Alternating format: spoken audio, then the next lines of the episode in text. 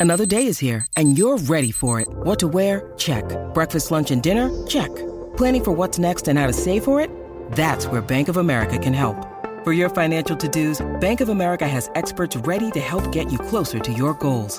Get started at one of our local financial centers or 24-7 in our mobile banking app. Find a location near you at bankofamerica.com slash talk to us.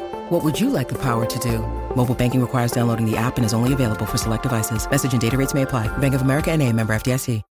When you need mealtime inspiration, it's worth shopping Kroger, where you'll find over 30,000 mouthwatering choices that excite your inner foodie. And no matter what tasty choice you make, you'll enjoy our everyday low prices, plus extra ways to save, like digital coupons worth over $600 each week. You can also save up to $1 off per gallon at the pump with fuel points. More savings and more inspiring flavors make shopping Kroger worth it every time. Kroger, fresh for everyone. Fuel restrictions apply.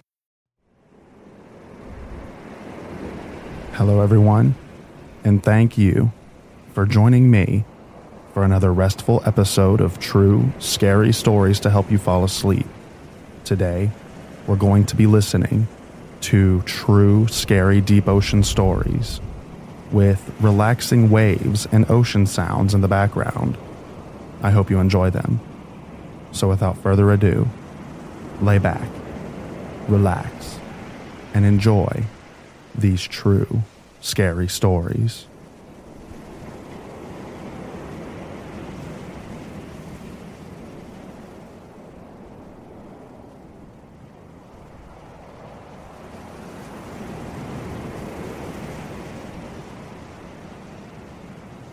United States Merchant Marine here, sailing four years as of four days ago. I witnessed an earthquake while on board. First off, easily the scariest moment of my professional career so far. In transit along the west coast of Mexico just after lunch, just working through my noon duties, just my AB and myself on the bridge. All of a sudden, the ship starts shaking, slightly at first, gradually building into a serious, violent pounding shake.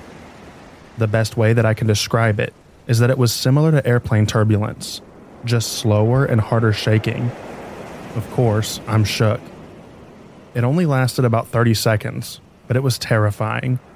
My AB and I are on both bridge wings looking to see if there's something in the water that we could have hit. Maybe a submerged container? I'm verifying our position in every way possible, making sure that we didn't just sniff the bottom somehow. Being the navigator on board, I'd be in deep stuff if this were true. Better dust off the old resume. Captain comes up to the bridge. What in the heck is going on? Engine room gets called. They start checking the void spaces, machinery spaces, and bilges. Chief mate comes to the bridge, gets the bosun and the deck gang to start sounding all the tanks. Phones and radios are going off left and right. Everyone is asking me what happened, and I've got no answers for them. After about 15 minutes, things start to settle down, and nothing seems to be out of the ordinary. Captain heads down to his office to call the office and presumably sign me off the ship. He comes up about 20 minutes later with a printout from the internet. About 15 miles away from us, there was a 7.5 magnitude earthquake under the surface. The amount of relief that washed over my entire body was almost orgasmic. Nothing seemed to be damaged in the aftermath. We all had a good laugh about it later. The captain said that I was white as a ghost when he came up.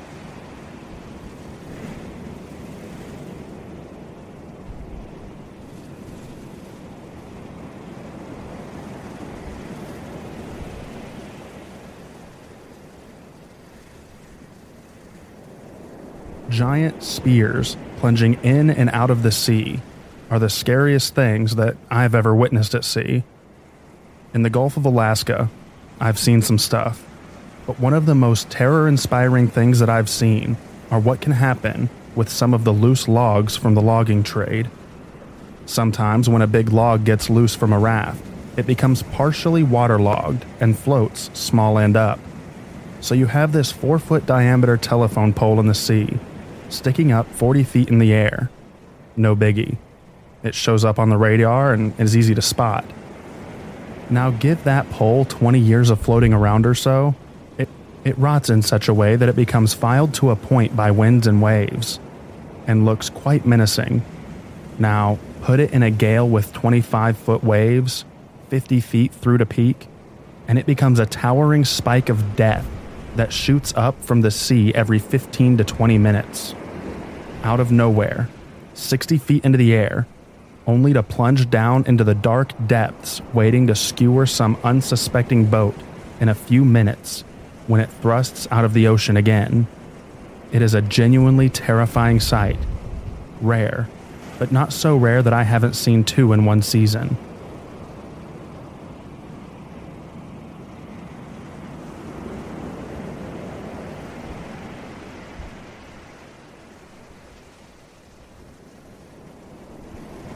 While based in Gibraltar, doing my sailing qualifications, we would regularly sail over to northern Africa and back to clock up miles. I was on a rotating shift as captain on a trip to Melilla with one teacher and four other students. I had been seeing empty water bottles bobbing in waves for some time. Although trash in the Mediterranean is unfortunately common, this had caught my attention. When just as dinner was being served, I noticed something on the horizon directly in front of us. As we got closer, it became apparent that it was a life raft full of immigrants trying to get to Europe. With no shelter and no means of propulsion, it was about 40 people just bobbing around in the sea miles from any coastline. A very serious group discussion began to take place about what action we were about to undertake. We were six people on a 38 foot sailing boat, days from the closest port, with limited resources and no radio contact at the time. Do we change course and try to make radio contact and raise the alarm? Do we make contact with the group and provide what assist we can until help arrives? Do we attempt to tow them back into a port on the African coast, the closest land, and risk guaranteed arrest upon arrival? We closed to about two miles, and I dropped the sails and began motoring to stay within close visual contact with the group as we continued to discuss what to do next. I was strongly arguing to make contact and tow the raft back to port, as you never leave someone at sea. Every sailor you know render all possible help when it's safe to do so. Consequences can be dealt with after everybody's safely ashore we were close enough to see the fear and doubt on each other's face when out of the haze came a 70 foot Spanish Coast Guard vessel to save the day. They pulled up alongside of the life raft, dropped a net over the side, and had everybody climb aboard. Although we had been trying to make radio contact and send out emergency transmissions constantly in both English and Spanish, the Coast Guard never acknowledged us either before or after they arrived on the scene. Once everybody was aboard, they promptly turned back towards Spain and powered off into the haze from which they'd come. We dodged an international incident that day, and I will never forget how lucky I am to be born in the country that I'm from.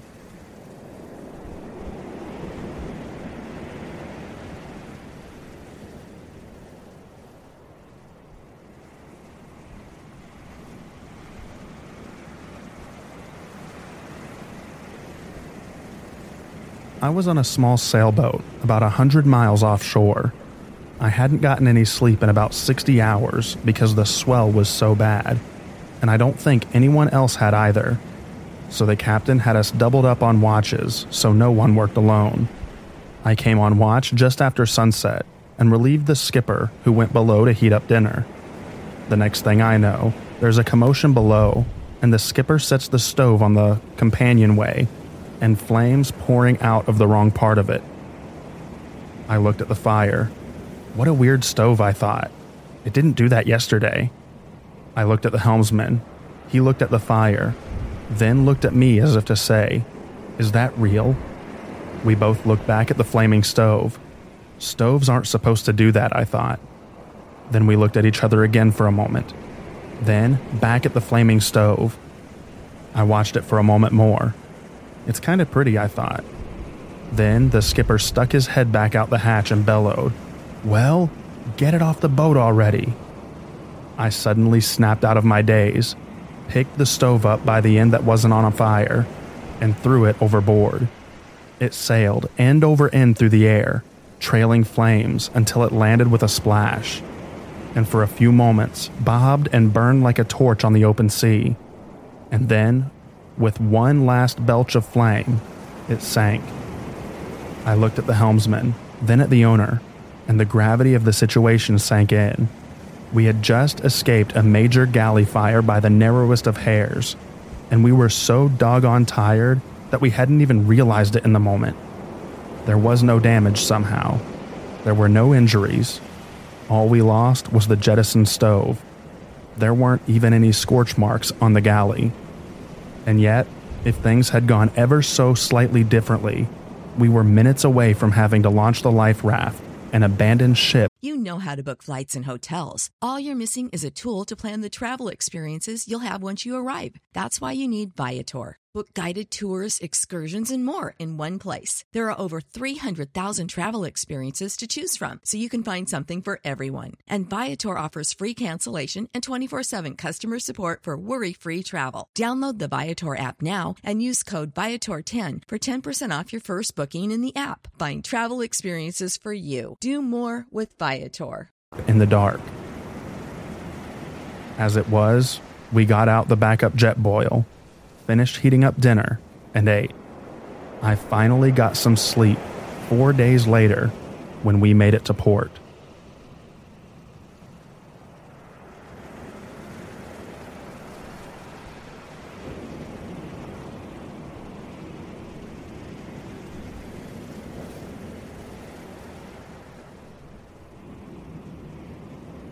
Last year, I was at the beach with my parents. My dad and I go scuba diving a lot, and I go snorkeling alone quite often. This day, a storm was coming over the horizon, but it was still far away, and I figured that I have enough time to go snorkeling for a little bit. And I'm snorkeling down about half a kilometer down our extremely rocky beach. Depth, six meters. If a wave threw me on the rocks, nobody would find me, nor would I stay alive. That's how sharp they were. And suddenly the wind starts to pick up. I'm oblivious. Suddenly it goes dark. The storm clouds finally came about, and I realize that I'm in a pickle. I start swimming back, slowly snorkeling, when suddenly I swallowed huge amounts of water through my snorkel. I pull my head out of the water, and I see nothing but waves. Huge waves. I can't see the shore. In the end, I got back to shore safely before the storm hit. If I stayed in a little longer, I would have been lost at sea.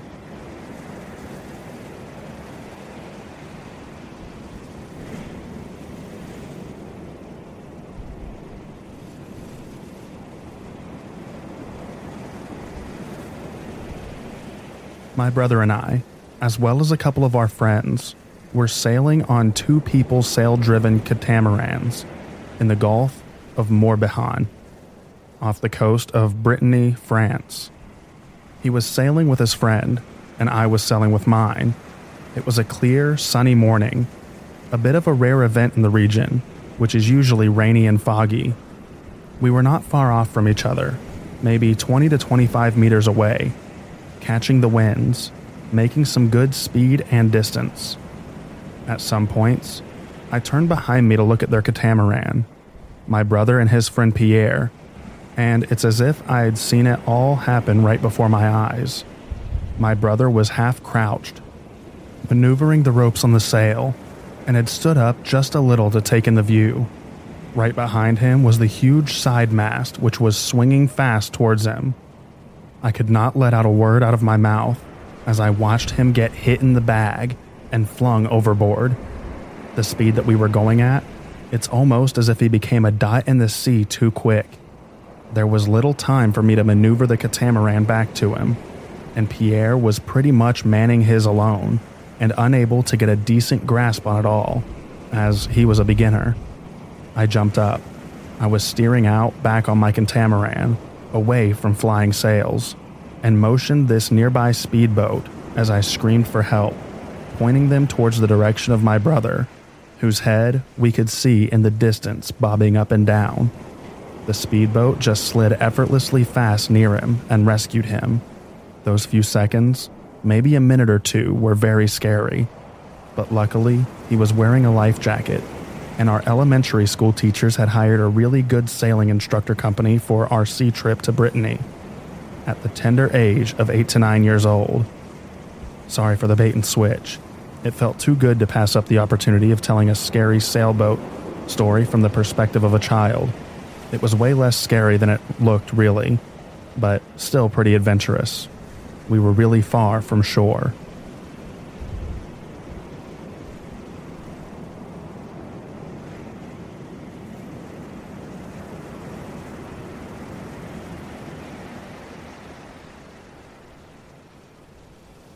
Two friends and I took a trip to Indonesia a few years ago. We booked a four day boat trip to the Komodo Islands and discovered when we got to the harbor that our vessel was a bit smaller than we'd expected. There were six of us on the trip and a handful of crew, including a kid, literally, on work experience. On the second night of the trip, after two days of sun and calm seas, we sat and watched the stars as the waves slowly grew until it clouded over and the sea was too rough to be outside. The work experience kid was seasick and he went to sleep in a blanket indoors on the deck of the boat. We all eventually went to sleep. I slept fitfully for an hour before waking up to a howling gale, our tiny boat being tossed about like a toy in the storm. We were sleeping on a raised section so I climbed down to find one of my friends sat shaking on the deck. As he watched the work experience kid slide back and forth, wrapped in his blanket. I looked out the portholes to see the sea one second and the black sky the next. I tried to reassure him that it was nothing major, whilst absolutely terrified and wondering what I would do if we capsized. This was when we noticed that a couple of the crew members had appeared and were now kneeling on their prayer mats, praying. Obviously, this freaked us out. My friend began to shout and scream, in no uncertain terms, telling me that he didn't want to die at sea. I pictured a newspaper story detailing the deaths of six travelers. I might have said a prayer at some point, though I'm usually not one for that. A fellow traveler came down and passed us each a biscuit, and I found this calm and reassuring. However, he was still wondering about whether we were about to drown at sea. We'd already heard that he worked on boats and told us he'd been on much heavier seas and that it would be fine. But he still appeared somewhat shaken. The storm did not abate, but as we had as of yet not been thrown into the sea, we decided to go back to bed. Eventually, I managed to fall into a restless sleep. We woke up the next morning to the gentle murmur of small waves and we go back outside to find ourselves moored in a beautiful lagoon with a white beach on a calm sea. And that is the story of how we nearly drowned.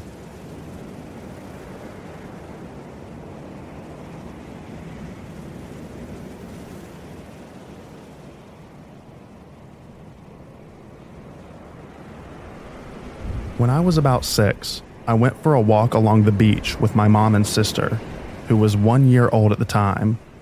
My mom was pushing my sister in her buggy. I was cavorting and gathering shells. All was good. We were near a lighthouse, which had a sunken tidal path to it.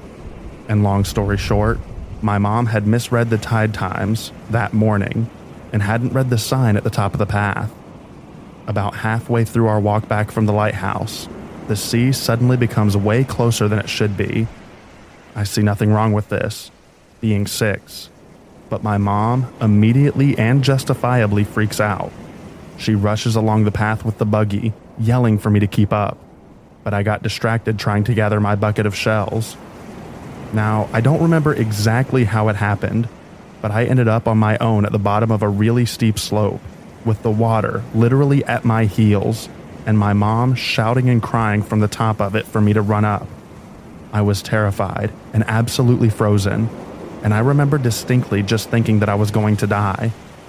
It was getting dim, nobody was around, and my mom later told me that she desperately was trying to find some way to get back down the slope to get me without putting my baby sister in danger as well.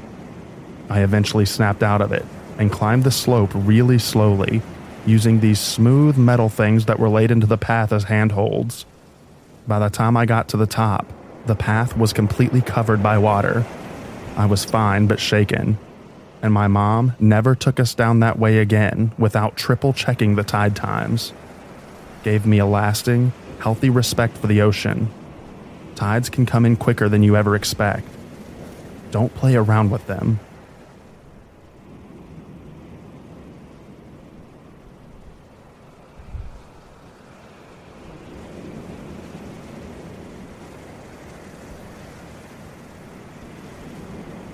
I used to live in Jamaica and loved being very close to the ocean. However, one night I had a strange experience. I was listening to some music with a friend on the veranda of my villa that backed up directly to the sea. I have a habit of staring into the ocean at night, as it's terrifying yet intriguing. I'm doing my usual thing, looking into the sea, and I think that I see movement. For a split second, I thought that it was a fisherman coming in late but I immediately ruled that out due to a lack of engine noise. The object rose out of the water with grace and elegance. The part that I could see out of the water was only about one foot or less in height and about as long as a mid sized sedan. It had an arc to it, and that led me to begin thinking about a large marine animal such as a whale. I don't think that this could have been possible, as the object was about 40 feet from a solid coral cliff face Maybe it was a drug sub? Jamaica is often used as a stopover for the drug cartels from Colombia to refuel, but I think that a surfacing sub would still make noise, and that still doesn't explain the proximity to the land. It sunk back into the inky blackness, never to be seen again. The silence of it all is what shocked me. I still shudder to this day at the thought of what I saw.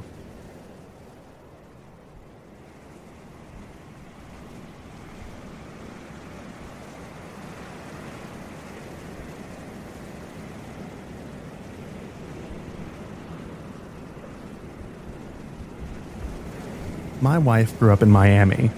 When we were dating 20 years ago, her folks took us to the Bahamas on their 32 foot boat. It was a lovely trip. They decided to do a midnight crossing to come home, as we'd lost one engine and the seas would be calm. All was well for the first couple of hours, so her dad went to catch some sleep and let the mom drive. It was the open water around 2 a.m. when we saw a single white light in the far distance ahead of us. 20 minutes, 30, 40. The small white light was getting larger, closer. No doubt it was another boat, but its angle of approach wasn't clear in the pitch dark. My then girlfriend and her mother began discussing the lights on the approaching boat. Red and green lights on either side of a vessel are an indicator of its approaching or departing. Clearly, it was approaching, but they couldn't see the colored lights yet to know which way to steer to safety. Naturally, they began arguing, and me, being raised in Atlanta nowhere near maritime activity, I couldn't offer a single bit of help. Based on her perspective of the other ship's lights, the mother made the decision of which way to go. She cut the engine down and made a hard right away from the oncoming boat. The dad had felt the deceleration of the boat and came up to investigate. As soon as he arrived, so did the other boat. As it did, we all quickly realized that not only had the mom misinterpreted the direction of the other boat, we also learned that it wasn't actually a boat. No, the mom had slowed down to a crawl and had steered us directly into the path of an oncoming oil freighter. What are you doing? the dad asked, more calmly than one would expect. Speed up, speed up. He reached forward and slammed the throttle to full, the 32 foot boat lurched ahead, speeding as fast as it could on its one engine as it cut directly in front of the other freighter. A quick fact about freighters these things are a few thousand metric tons of dead weight and take about a mile to stop. We never had any communication with the captain or crew of the freighter, but we assumed that they saw us and didn't want to crush our tiny boat. Even so, They couldn't have stopped in time anyway. We passed probably 50 yards in front of the freighter. That seems like a lot of distance when you think about half of a football field. But it isn't much at all in the open ocean when the passing of a massive freighter could suck a boat our size into and under itself if we became caught in its event horizon like wave. As we moved beyond its path and it passed behind us, I craned my neck up and up and up. I stared in awe at its huge black hull towering over us. It was terrifying and surreal, and I never want to be that close to a freighter in the water ever again.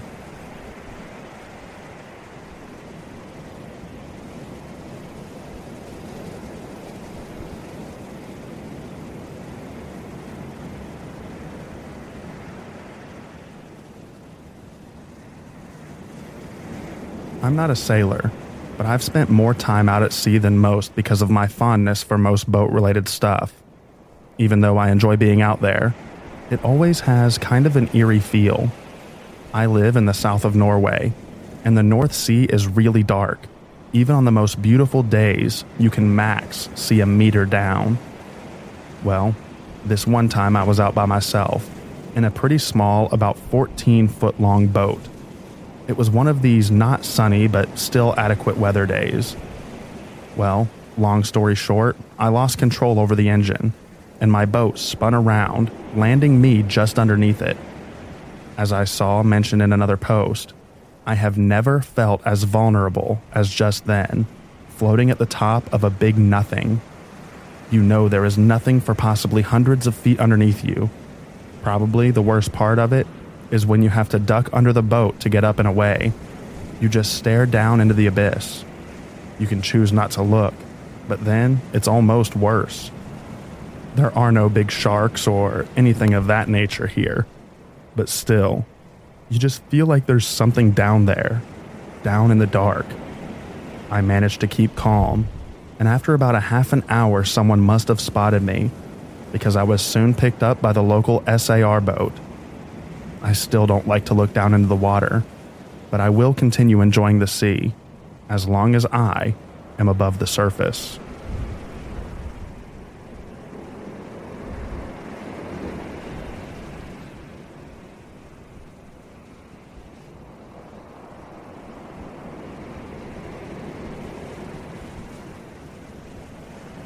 Not sure if this is considered creepy, but it's kind of unnerving I was active duty Navy for four years based on a destroyer out of Japan.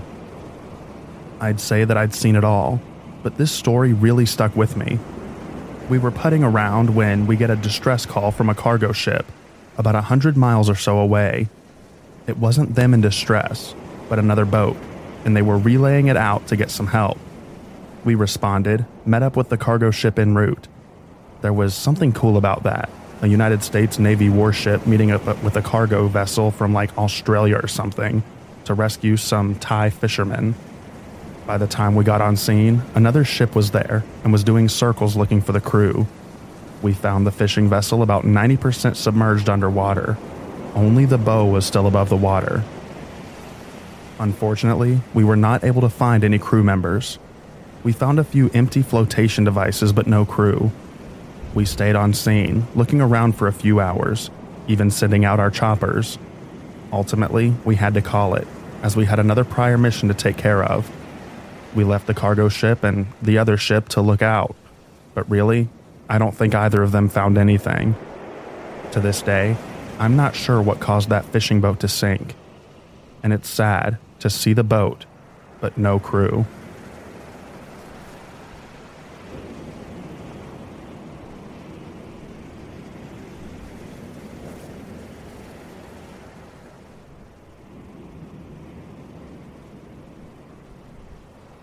I was serving on a Coast Guard vessel in the Barents Sea in the late 1990s. This is an area very rich with fish. So, a big part of the Coast Guard's job in the area was policing, rescuing, and inspecting fishing ships. The closest coastline to the Barents Sea is the Russian Kola Peninsula, so the majority of the fishing vessels there were Russian. One day, while patrolling the area, we noticed a fishing ship moving in a strange pattern. Usually, the trawlers would move like a herd, following the fish stems. But this vessel would keep moving in and out of the fleet, and often moving right up next to other ships in the fleet before moving out again. This seemed to us as a very strange behavior for a fishing ship, so we decided to send out a boarding party to inspect the vessel. I was on this party. When we came aboard, to our surprise, there were no fishing equipment on deck, and it didn't seem like a boat had been trawling at all. Still, we had to do a proper inspection and see what was in the cargo. When we moved inside the boat, we noticed that a lot of the lights inside the boat were changed to red, and there was a smell of old booze and sweat instead of the normal smell of fish. We came into the cargo hold. It was even stranger when the cargo also turned out to be empty, so they were not supplying the fleet or taking their catch to shore. On our way up to the bridge, we suddenly figured out what was going on. One of the crew, luggers, had no door, and the bunk beds inside were filled with scantily dressed Russian girls. It turned out it was a floating brothel servicing the fishermen out at sea. This might not seem much to some, but to an 18 year old Norwegian, it made me realize how good my life was compared to these people living right across the border. Especially considering both the girls and the fishermen were around my own age. I also have another story. This one's not mine, but my father, who was a commercial sailor from the 50s to the 70s. He was on a tanker crossing the Pacific Ocean. They were far from land and kind of in the middle of the ocean. The Pacific Ocean is big, very big, so the chances of meeting other vessels out there is slim to none. Still, one night when it was completely dark, dots started to appear on the radar. This was in the 60s, so radar technology wasn't even close to what it is today. So my father went out to the bridge wing to see if he could see any lanterns. Nothing. When he came back to the bridge, he saw that the radar was now completely covered with dots all around the ship. Big dots, too, but still not a single lantern in sight. My father thought it must be a malfunction or some weather causing it. Still, the water was flat and the weather seemed calm, so he made a call on the radio for any ships in the area. Immediately, he got an answer from an American voice. It turned out that he had managed to cross paths with an American carrier group on maneuver in the middle of the Pacific. He then requested if they could turn their lights on so he could maneuver safely out of their fleet. Suddenly, within a few seconds, as he described it, it was like a whole city materialized out of the darkness around them. From horizon to horizon, there were huge carriers, supply ships, escort ships, and whatnot. The contrast of being all alone in the vast ocean for days to this was very strange. He managed to maneuver the tanker through the myriad of ships, and when he came to the outskirts of the fleet, suddenly, as soon as they appeared, the whole fleet went completely dark again. Gone. Once again, the ship was totally alone in the vast dark ocean. He described the encounter as the strangest feeling that he experienced during 30 years at sea.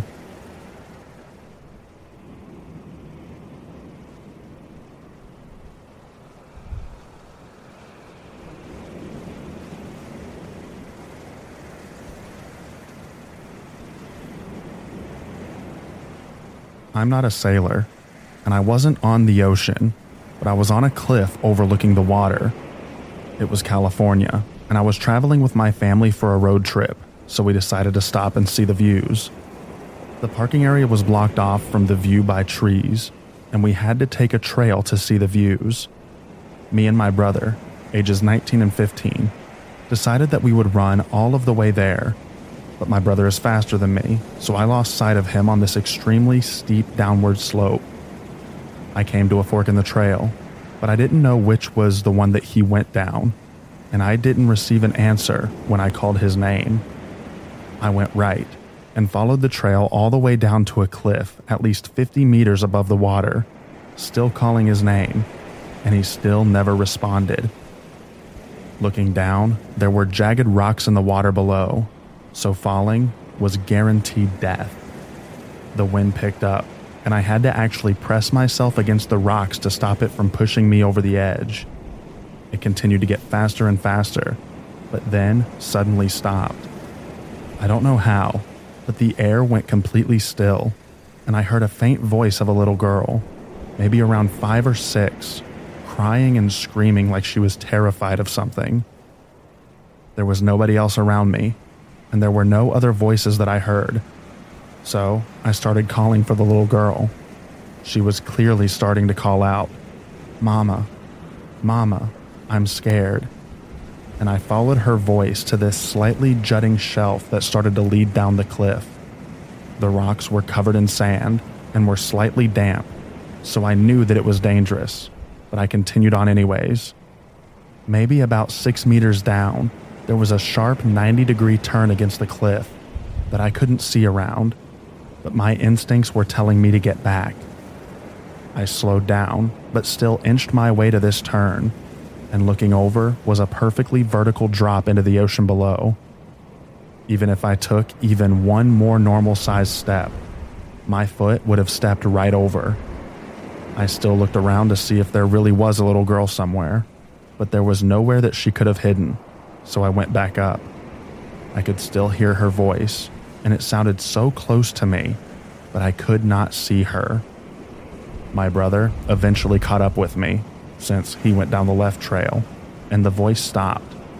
Upon asking him if he saw anyone or heard the voice, he just shook his head.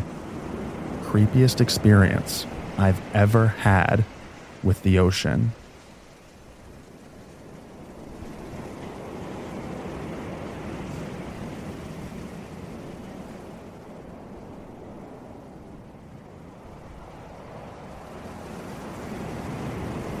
My mother and great grandfather were in the shallow end, just enjoying the ocean, when all of a sudden both of them just fell abruptly. No waves. Then I just noticed a whole lot of random people fall too who were near them. They all had trouble getting up, and my mother described it as constantly trying to get up, only to be forced down like a magnet. Her main concern was my great grandfather, of course, as he's extremely old and frail so she eventually got up and helped him up as well as all the other random people. No one was drowning and no one was panicked. But then my dad quickly claimed that we just encountered a rip current and that thank God it wasn't serious enough to where they got pulled all the way to the deep ocean. Rip currents are terrifying once you really look into them, and thank God that day was nothing severe. This and sea creatures are the main reasons why I don't like going to the beach, as in being fearful. When you're stuck in a rip current, do not, and I mean do not swim against the current, as in swimming straight towards the beach. You're going to get nowhere and tire yourself out. Be calm and don't panic, because if you panic, then you forget that you know how to swim. And don't think about sea creatures either and don't even care if water keeps going on over your face, or if you swallow water, or if you occasionally can't breathe. Just swim, swim, swim, swim to the side or diagonally. And I mean do it for a good while, not quickly. Eventually, you'll be out of the current and back on shore.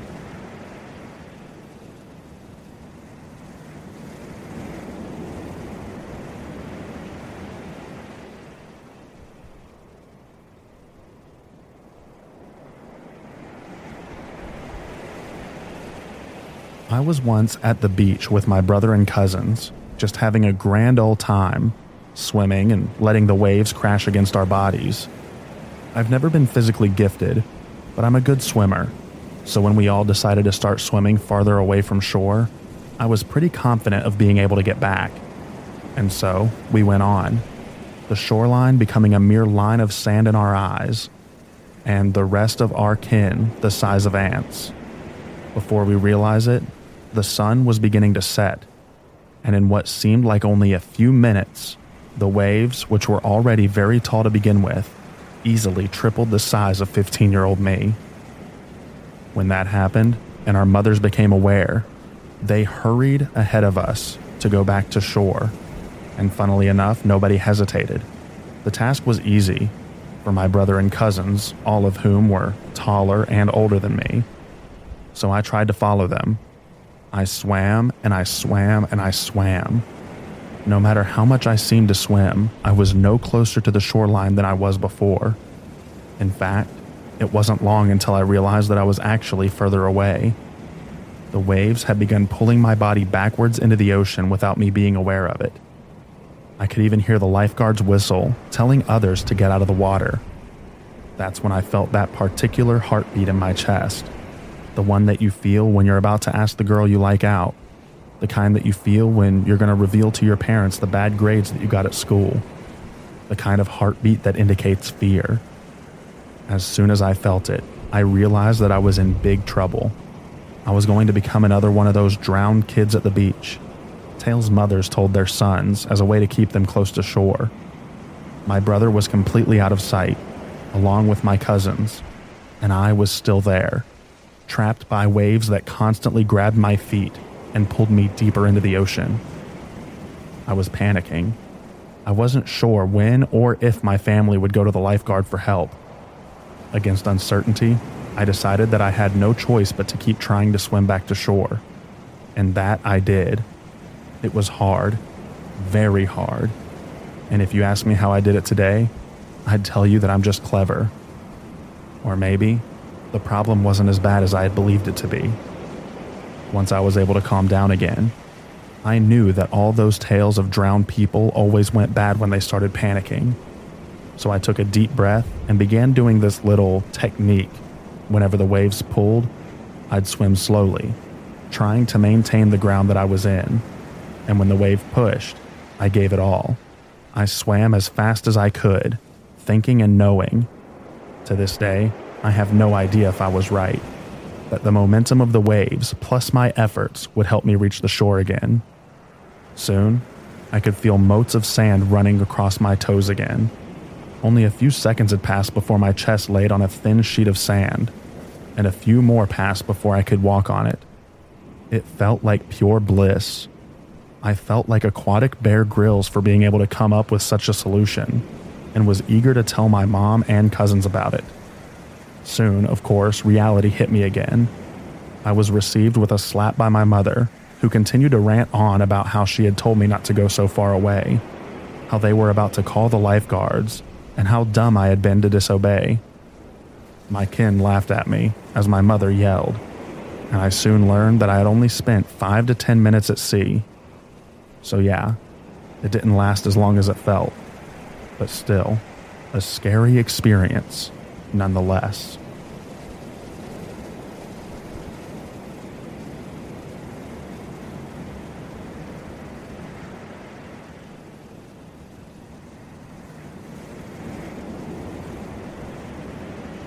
Quite a few years ago, there was a tropical storm coming up the coast.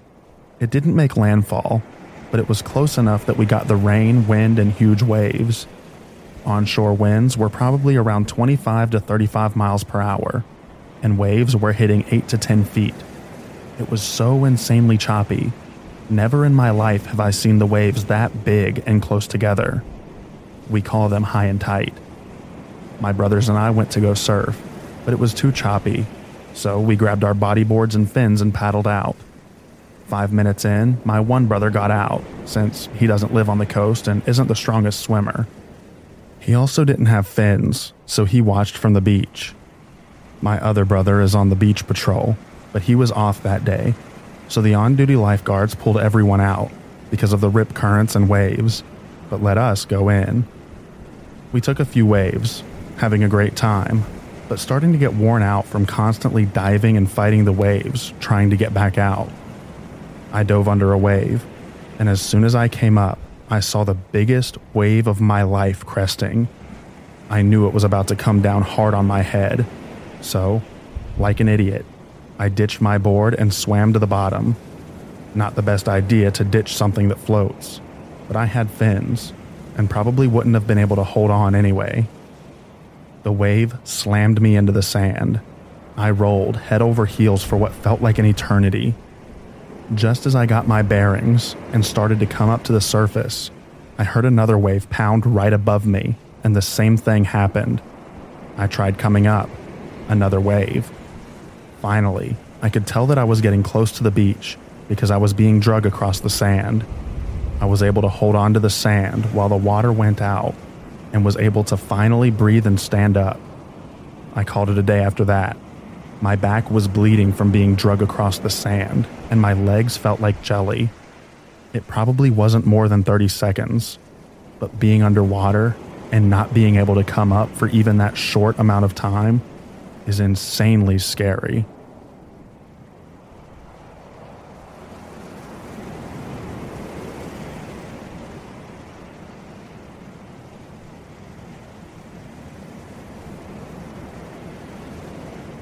I was on a snorkel cruise thing in Hawaii. We were following this rare seal and got far away from the boat.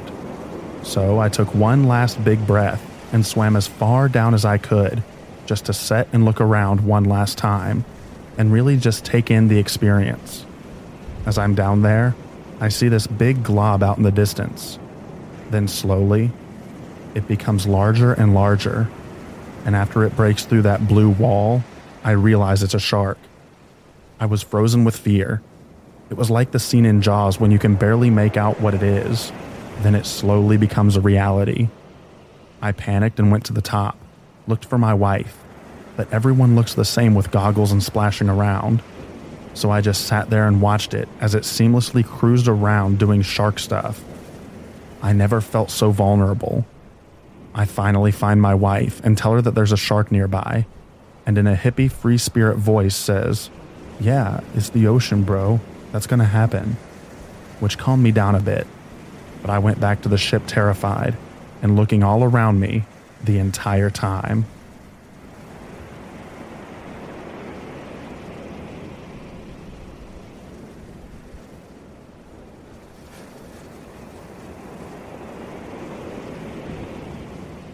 One time for New Year's Eve, my family went on a boating trip to Tangalooma Island, Australia, from the 30th to the 1st. Unfortunately, we decided not to check the weather, as it had been beautiful all week. As we went up the coast in our boat, a 45 foot Riviera, we almost got stuck in a couple of sandbanks. We weren't the most experienced, but my parents were trying their very best, and it wasn't too bad. We reached Tangalooma in the late afternoon and decided to save the beach for tomorrow and we just swam around the boat because us Aussie kids are fearless apparently. Basically, we just enjoyed our little holiday, sunburns and all. Skip to the first. It started pouring rain the night before, keeping my dad up every few hours to monitor the anchors and position of the boat. I slept through the night and woke up midway through my parents trying to escape the storm. I woke up to the roof of the cabin falling on my head as we fell down one of the troughs, the deepest part of the wave. At one point, we were submerged by a wave, and my dad wasn't sure that we were going to make it out. Not something you want to hear to say the least. At this point, the waves were 1.5 meters tall, and the troughs were roughly the same. In other words, really bloody big. My dad managed to swing the boat around, which might have capsized us if it hit the side of the boat and we rode the waves back to the island. We made it back and quickly ran out of supplies, most importantly, water. But after some deliberation with the security guards, we were allowed to enter the resort on the island to buy water, food, and seasickness tablets. Originally, we weren't allowed because we hadn't booked a room, which is understandable, I suppose. Once the weather changed for the better, we headed home we learned that it was a part of a cyclone.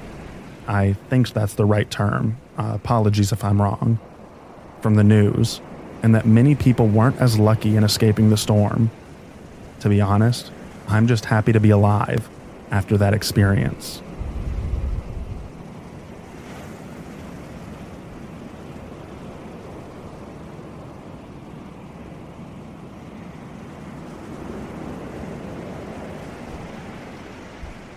I was scuba diving at the Belize Barrier Reef on a mission trip. My mom was one of the chaperones for everyone and insisted that I wear a life jacket for my safety. I was 16 at the time and had taken swimming lessons, One stop was really weird because two different bodies of water were meeting but not mixing. We swam way far away from the boat and close to the line where the water met. The current here was rather strong, and due to the life jacket, my feet were just above the ocean floor. Therefore, I kept being pulled along by the ocean currents and would keep having to right myself. After having this happen multiple times while talking to my friends, I felt burning all along my back and legs. I spun around on instinct and was then pushed by the current into fire coral, which I had just felt on my back. It was a faded orange look, and it just scratched me. However, as I looked at the scratches, little spots of red began to appear, get bigger, and eventually fill up the entire wound area, and I was bleeding. We were all like, oh, this isn't an emergency, right? Don't we need to go back? Then, approximately 100 to 140 feet away, we saw about a dozen or so of what were unmistakably shark fins appearing out of the water on the other side of the ocean heading towards us. It took me about a second to remember all the facts about sharks that I had read as a child, about sharks being able to smell blood in the water from far away. I booked it as fast as I could swim, which was slowed down because of the life jacket. My friends soon followed. Thankfully, none of the nurse sharks we played with earlier were nearby. When we got on board, the guide told us all of those were hammerheads, and he didn't want to tell us before because he thought that we'd be too scared to go. But they're harmless unless you're bleeding. The guide then rubbed rubbing alcohol on the fire coral venom wounds, which hurt worse than the initial wound.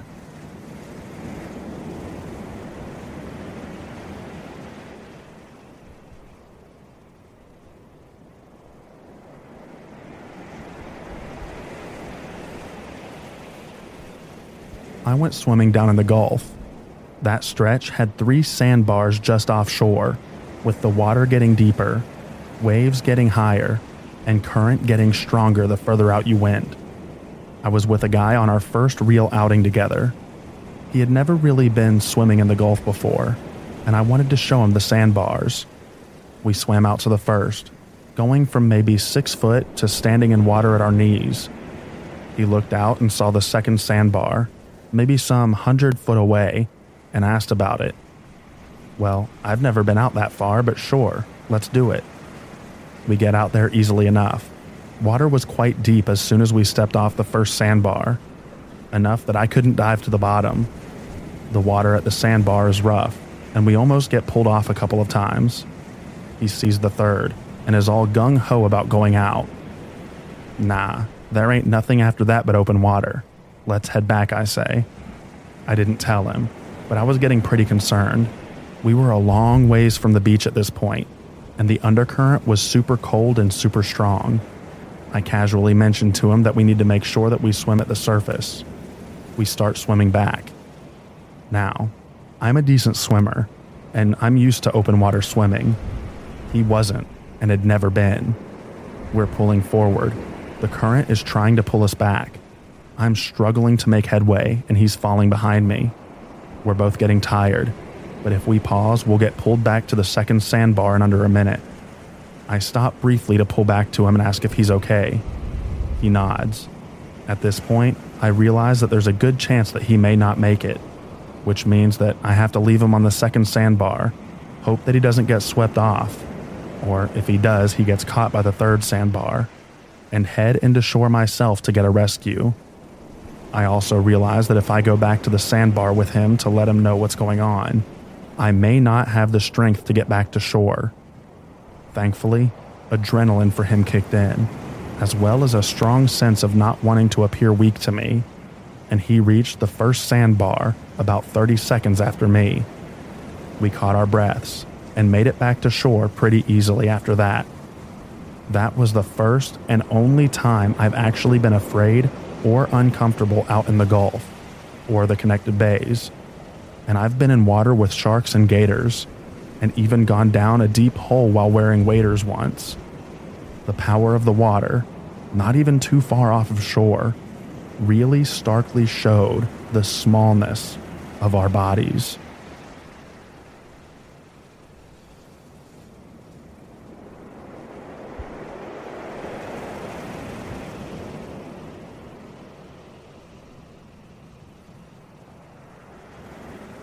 My family has always gone to the same vacation spot in the summer since my dad was in the fifth grade, and it's the shark bite capital of the world.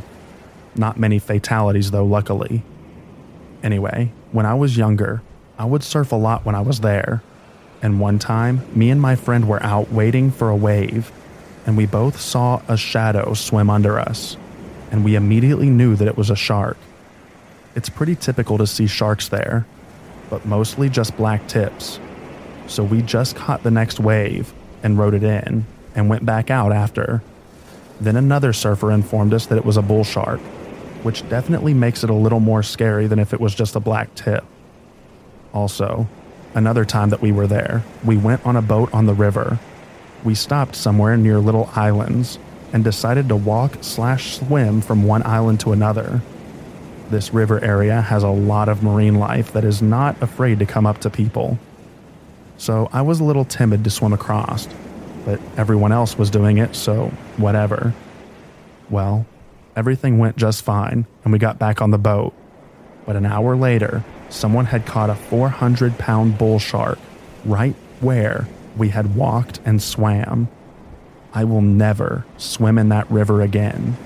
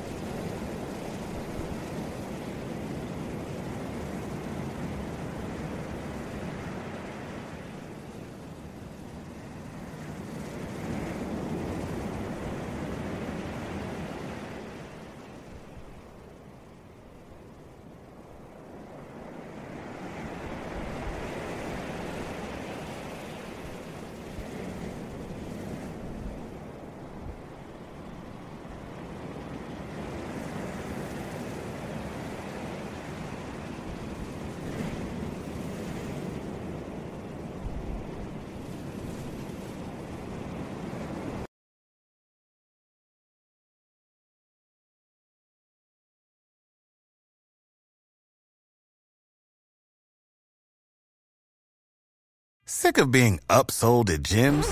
My guy, you're currently a base member. For $90 more, I can upgrade you to our Shred membership. For 130 more, you'll be a Swole member. And for just $300 more, you'll reach Sweat Platinum. At Planet Fitness, you'll get energy without the upsell. Never pushy, always free fitness training and equipment for every workout. It's fitness that fits your budget. Join Planet Fitness for just $1 down and $10 a month. Cancel anytime. Deal ends Friday, May 10th. See Home Club for details.